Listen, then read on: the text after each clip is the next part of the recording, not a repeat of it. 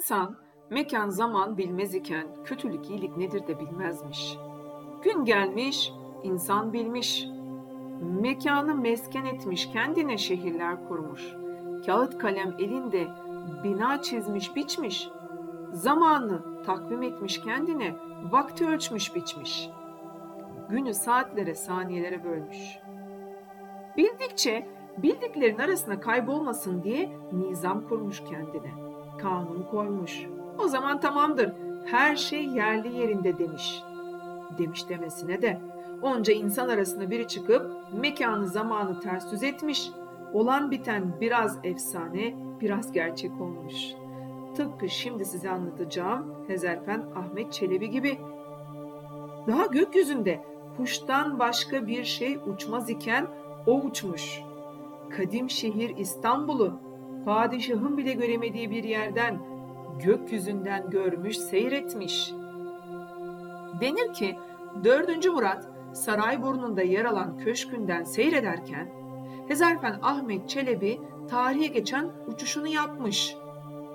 Hezarfen Ahmet Çelebi kendine elde yapma kanatlarını takar. Galata Kulesi'nin tepesine çıkar. Uygun rüzgarı bekler ve kendini Galata Kulesi'nden boşluğa bırakır. Bu efsanevi uçuş Galata Kulesi'nden Üsküdar Doğancılara kadar devam eder. Evliya Çelebi seyahatnamesinde bu efsane gibi İstanbul hikayesinden bahseder. Ne ilginçtir ki Hezarfen Ahmet Çelebi bu olaydan sonra Cezayir'e sürülür ve orada ölür.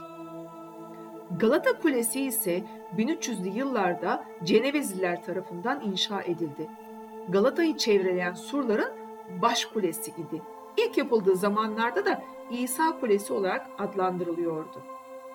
Osmanlı İmparatorluğu döneminde zindan gözlemevi olarak kullanıldı. Yangın ve fırtınalardan zarar gören kule dönem dönem restore edildi. İstanbul'u 360 derece görmek isteyenler için en önemli mekanlardandır. Galata Kulesi deyince Bedir Rahmi Eyüboğlu'nun İstanbul Destanı şiirinden bahsetmeden olmaz. İstanbul deyince aklıma kuleler gelir. Ne zaman birinin resmini yapsam öteki kıskanır. Ama şu kız kulesinin aklı olsa Galata Kulesi'ne varır. Sevgiyle kalın.